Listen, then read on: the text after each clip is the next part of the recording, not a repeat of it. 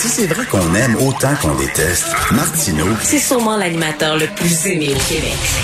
Vous écoutez Martineau. Cube Radio.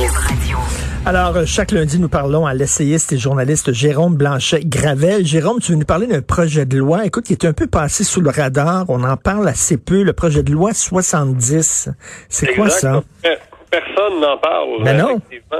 Personne, personne. Et alors qu'il y a des conséquences assez importantes et euh, le projet semble faire l'unanimité auprès des, quatre partis euh, représentés à l'Assemblée nationale. Donc, le projet de loi 70, c'est le projet de loi qui vise à interdire les thérapies de conversion. Donc, ces thérapies-là, c'est quoi? C'est les thérapies qui visent à changer euh, l'orientation sexuelle d'une personne. Donc, généralement, ce sont, par exemple, des, des, des gens associés à des groupes religieux qui vont dire, euh, bon, t'es es homosexuel, t'aimes pas ça, c'est contraire aux lois de Dieu, donc on va te faire revenir à, à l'hété- à l'hétérosexualité.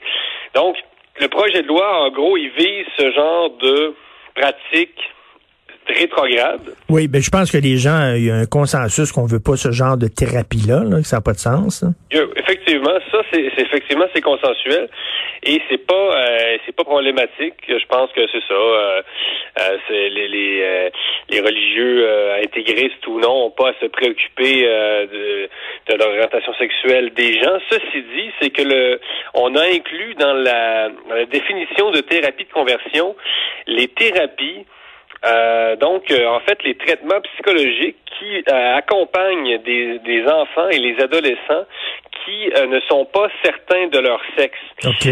Euh, donc, euh, et, c'est- et je comprends un peu pourquoi on n'en parle pas beaucoup, Richard, parce que c'est un projet de loi quand même qui est assez technique. Donc, euh, euh, il y a toutes sortes de, de, de et de termes assez complexes. Là. Donc, mais, mais pour faire simple, c'est que le projet de loi va interdire aux psychologues d'accompagner, c'est ça, des enfants et des ados qui sont pas certains de leur sexe et qui des fois décident euh, de- de- d'avoir des traitements euh, aux Mhm. hormones ou des traitements médicaux pour changer leur sexe. Parfois, certains vont même euh, vouloir une opération chirurgicale de changement de sexe a- avant leur majorité. Là. Euh, donc, toute la question qu'on se pose, est- c'est- c'est c'est de savoir est-ce que les enfants et les ados ont euh, finalement le jugement requis pour décider euh, qu'ils veulent euh, qu'ils veulent changer de sexe Est-ce qu'on peut interdire aux psychologues de seulement se pencher avec eux puis de leur dire est-ce que vous êtes vraiment certain de ce que vous allez faire là? Mettons, là, je sais pas, là, j'ai un adolescent, mettons, là, qui dit euh, je veux changer de sexe. Si ce projet de loi-là est adopté, je ne pourrais pas lui dire ben écoute, peut-être on devrait tu devrais aller voir un psychologue pour s'assurer que tu fais la bonne chose, parce que quand même c'est une opération importante. euh, tu peux pas vraiment revenir en arrière. Si oui, euh, ben c'est très compliqué. Donc euh, on va aller voir un psychologue. Je pourrais pas dire ça parce que c'est comme si je voudrais euh, aller contre son jugement à lui et lui imposer une façon de faire. C'est ça? Si tu résumes, oui, c'est ça. Donc, ce serait, ce serait vu comme une thérapie de conversion. Ben oui. Euh, donc, c'est ça le problème, c'est qu'on on a inclus le, le- le- non seulement on peut pas faire changer l'orientation sexuelle d'une personne, si on est d'accord là-dessus, mais on ne peut pas euh, comme forcer une personne entre guillemets euh, à revenir à son sexe euh, dit assigné à la naissance. Donc, euh, parce que ça c'est vu aussi comme ben c'est ça une thérapie de conversion. Et il y a des psychologues dans les dernières années et là, c'est euh, c'est un collectif de parents qui a déposé un mémoire euh, en, rapido à l'Assemblée nationale sur le projet de loi parce qu'il n'y aura pas de consultation, il n'y aura pas de, de session parlementaire. Là. Euh, donc, il a fait ça très rapidement. C'est Nadia Mabrouk qui est la porte-parole du groupe. Et donc, euh, dans, dans le mémoire, on apprend par exemple qu'il y a des psychologues qui ont été intimidés par euh, des militants transgenres parce que ils pratiquaient ce que euh, eux, les militants voyaient comme des thérapies de conversion. Et alors que simplement, ils, eux, pour eux, on est, euh, ils, ils faisaient seulement leur travail. C'est-à-dire que Écoute, il y, a, il y a- une femme, une chercheure, une scientifique euh, qui a fait une vaste étude auprès euh, de, de, de jeunes qui ont justement entrepris une opération de changement de sexe. ok? Elle a fait une étude tout à fait objective et euh, il y a beaucoup de ces jeunes-là qu'elle a découvert dans son étude parce qu'elle n'avait pas de biais.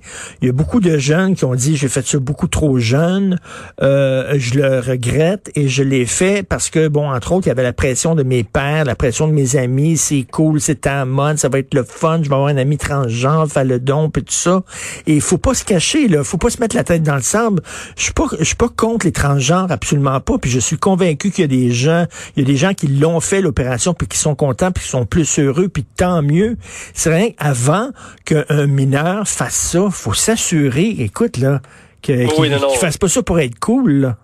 Non, puis il y a des traitements que c'est irréversible et quand ça va pas nécessairement jusqu'à une opération, euh, le traitement aux hormones, tout ça, il y a, des médicaments qui vont qui peuvent euh, qui peuvent changer euh, la composition du corps, je sais pas comment appeler ça là, mais on s'entend là, c'est des trucs chimiques là. donc c'est extrêmement grave. Et comme tu dis, c'est ça le, le grand paradoxe, c'est que euh, les militants trans, eux, nous avaient promis finalement d'avoir un monde libéré des conventions, un, monde libéré du poids de la société. Donc, les gens sont seraient parfaitement libres mm de choisir leur orientation sexuelle, peut-être leur sexe, leurs préférences en matière de plein de choses, mais c'est tout le contraire. La vérité, c'est qu'ils ne sont en train, ils sont en train de recréer un monde plein de normes, plein de pression sociale, et le, transgenrisme, oui, est, devenu une mode.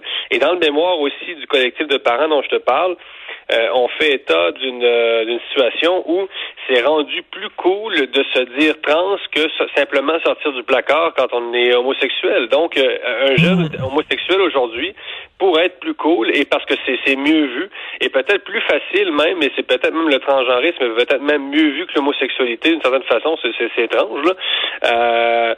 Euh, mais c'est ça, c'est plus c'est plus cool de se dire trans que de se dire bisexuel hmm. ou hétérosexuel. Déjà hétérosexuel, ça fait vieux jeu. T'as de l'air conservateur, c'est binaire, euh, tu sais, c'est on, est là. Donc euh, le, monde. il y a même euh, il y a même des gays aussi qui se posent la question sur le phénomène transgenre. Moi, j'ai parlé à des, amis, des amis gays qui disent, tu sais, mettons, je sais pas, un garçon dit, ah, je suis attiré par les garçons, donc je dois être une femme. Donc, ben finalement, c'est de, consolider euh, le pattern hétérosexuel. Et il y a beaucoup de gays qui disent, ben là, c'est pas parce que tu es attiré par les gars que tu es nécessairement une femme. Moi, je suis attiré par les gars, puis j'ai resté gars. Non, non, il y a plein de stéréotypes en plus dans, l'univers euh, trans. C'est ça, c'est aussi ce que, que déplorent ceux qui les, des observateurs, c'est-à-dire que euh, les gens qui vont changer de sexe, certains là vont adopter tous les, les clichés associés à l'autre sexe. Donc, euh, par exemple, tu étais, euh, un homme, tu deviens une femme, et là, tu vas apporter des, des, euh, des vêtements qui sont euh, la féminité la plus la plus cliché. Là. Euh, donc, ça fait pas nécessairement déconstruire non plus mm. les normes, encore une fois. Et tu as vu récemment, récemment, c'est la semaine passée, il y a une mère en Colombie-Britannique qui a qui, a eu gain de cause auprès de la cour, une cour importante de justice en Colombie-Britannique, parce que son, euh, son adolescente de 17 ans allait subir euh, une opération d'ablation des deux seins. Et finalement, le juge a tranché, a dit non, finalement, euh, l'adolescente en question n'a probablement pas le, jugement requis là, pour subir cette opération-là. Irréversible, encore une fois, là, oui. Couper les deux seins. il faut être vraiment, il faut être sûr de ce qu'on fait. Là. Et, et, les études le montrent. Les études le montrent, et c'est ça aussi que le collectif le soulève c'est qu'il y a de plus en plus de gens qui vont regretter une opération de, changement de sexe. Oui, c'est pas c'est pas être anti-transgenre de dire ça. C'est rien qu'il faut protéger les jeunes aussi. Et écoute, euh, ça me fait penser, ça aussi, c'est un autre sujet très délicat, mais tu sais, une, une, jeune une jeune femme qui, qui tombe enceinte, euh, bon, euh, elle peut avoir accès à des gens qui disent on va t'aider, on va trouver un endroit, tu peux te faire avorter, tout ça, mais pourquoi ne pourrait pas discuter aussi avec euh, l'autre côté, des gens qui disent, ben écoute, moi j'ai eu un enfant jeune, puis euh, je je le regrette pas, puis finalement, je, ou je l'ai donné en adoption, puis tout ça, c'est comme s'il y a rien qu'un côté que tu peux faire mm-hmm. entendre, et si jamais elle consulte des gens de l'autre côté, mais là, c'est mauvais. Là, c'est méchant. Là, on veut y faire changer d'idée. mais non, c'est clair. Puis, tu vois à quel point il y a d'idéologie là-dedans. Euh, tu sais, là, euh, parce que là, la frontière est mince entre ce qui est considéré comme la science et comme euh, une thérapie de conversion. Tu, vois que c'est pas net. Là, puis on voit l'influence des, des, lobbies est extrêmement forte. Là. Euh, non, non, il faudrait que les gens en parlent plus. Non, tout à fait, c'est passé tout à fait sous le radar. Écoute, tu veux nous parler du dernier roman de Karim Akouche? Je l'ai interviewé dans le cadre des Francs-Tireurs, entre autres. C'est un ben gars très courageux qui lutte contre les islamistes, euh, l'islam radical depuis longtemps. C'est un, c'est un dramaturge, un écrivain qui est très connu en Europe et qui vit ici chez nous au Québec. Oui, à Montréal. Donc, son dernier roman, c'est Déflagration des sens. C'est paru chez euh, les éditions Écriture en France. C'est complètement décapant. Vraiment, là, Richard, euh, si tu veux lire un roman euh, qui veut qui, qui peut te changer du puritanisme ambiant, là, c'est vraiment celui-là, je te dis. c'est absolument incroyable. C'est vraiment un remède à, tout ton monde de petits lapins, comme oui. tu l'appelles. C'est majeur. Là. Ah oui? Je pense que c'est sa meilleure œuvre. Je pense que c'est son trois ou quatrième, euh, troisième roman.